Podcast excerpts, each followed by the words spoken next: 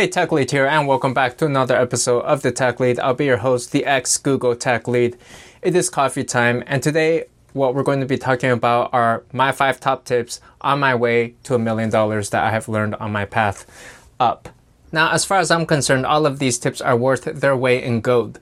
They have taken years to learn, trial and error, mistakes, failures, and successes, and I'm here to share them with you. So if you know what's good for yourself, you'll listen up. This video, by the way, is sponsored by dashlane.com slash techlead. Dashlane is a simple and secure way to remember and autofill all of your passwords, like addresses, credit cards, and passwords. It makes online checkout a breeze.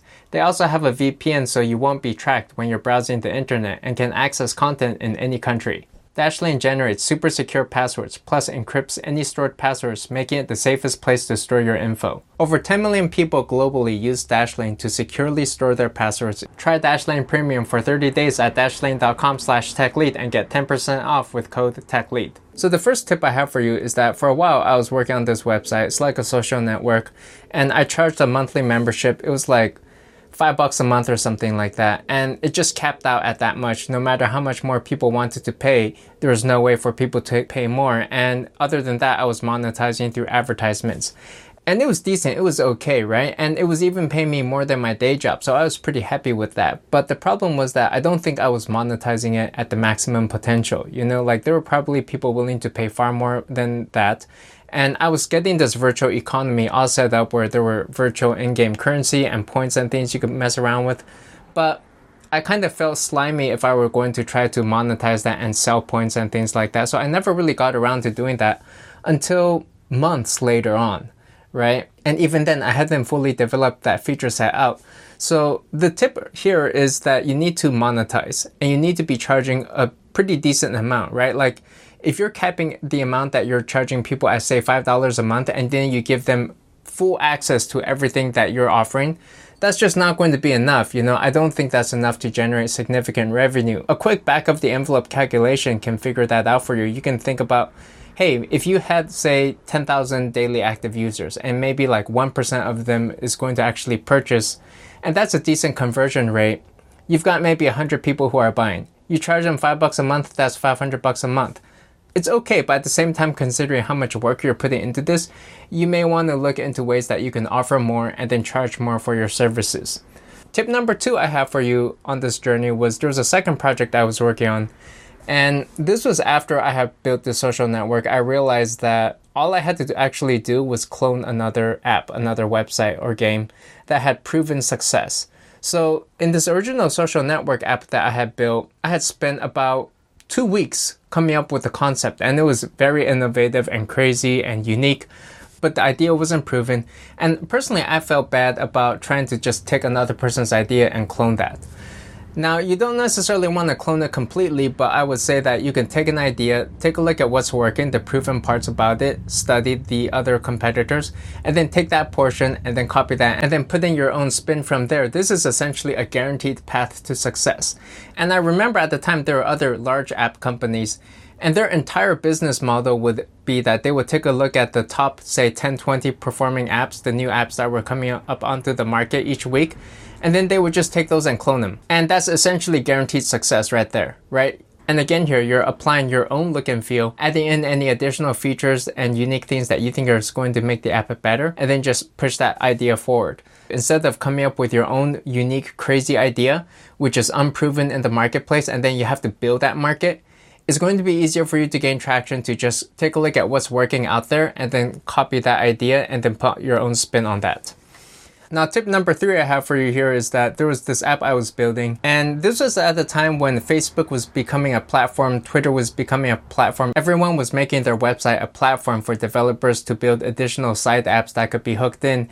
And it was an exciting time. It was very novel, unique, and people were very interested to see what could be out there. Essentially, anything that you put out at the time would become an overnight success. If you think about iPhone apps at the beginning, any silly app like an astrology app could become successful. Now, here's the insight, okay? I remember that at the time, a lot of people would say that they wanted to build a big sustainable business, something like the next Microsoft or the next Excel, the next Uber. And that's great, that's all good, but at the same time, I would say that you don't necessarily need to build a sustainable business around any of this, right? If all you're building is an astrology app, that may be fine and you can just ride that trend. And there's a whole class of apps where larger businesses are not going to come after. Large businesses are not going to try to build a fart app, an astrology app, a silly stupid game, a calendar app, or a calculator app. These may be areas that you can come in, you can build something, ride the trend for a short period of time, and then at some point, every single app in that whole area is going to just die off. If you think about iPhone apps, any app that was popular, say, two years ago, all of them, probably 90% of them are out of existence now. And anybody at that time who was trying to build a big sustainable business, in retrospect, you could see that the whole industry was being transformed and every app was going to be dead within a few years. So my recommendation for you here is that on your path to a million dollars, you want to be looking at those trends, ride the trends, and don't worry too much about trying to build some big sustainable multi-year business that's going to be around for your grandchildren to take a look at and marvel at. You know, just ride that short-term trend, see what you can make out of it. If you're lucky, your business will be sustainable. But other than that, you can just ride the trend and have a good run. Tip number four I have for you here is to go after a niche. Many times I hear about people who come up with crazy product ideas that work at scale. Like they're going to come up with some dog walking business, right? Or some dog babysitting business, and that's just way too broad. There are plenty of other businesses and larger companies already operating in this space. And when you try to push out your advertising to, like, say, subreddits like dogs, it's just going to be really difficult to compete even at that level. The more specialized and niche you get, the higher the chance you'll be able to find some group of people who are not being served by the current products in the market. The key to note here is that it is not about quantity of people. You don't necessarily need 100,000 people visiting your website to be successful.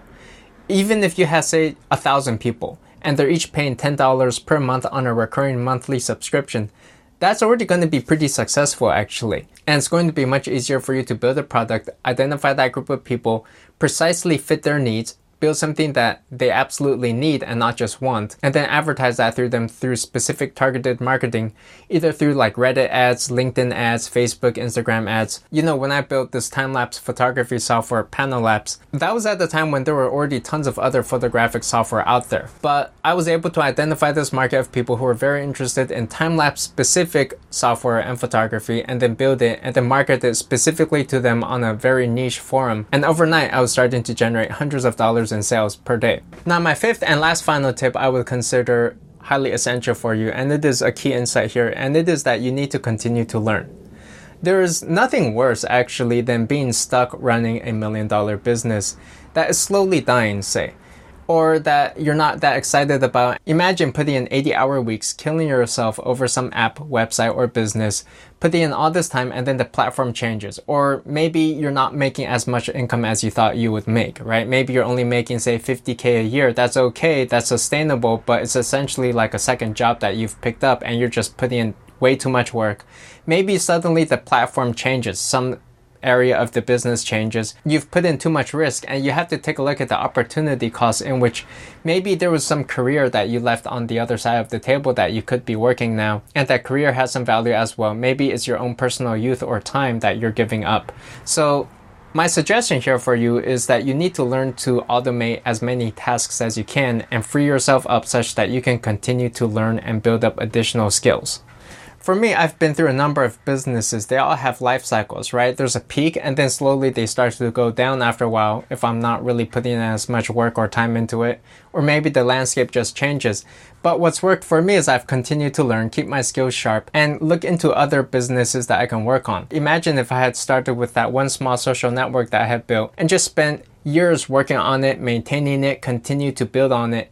And you know that project just didn't have enough legs to really go that far. The market potential was pretty much capped at the type of product that it was. And what I really needed to do at that point was perhaps build additional other properties and then use, say, cross promotion, email marketing to bring those users to those other properties and continue to build additional businesses that way.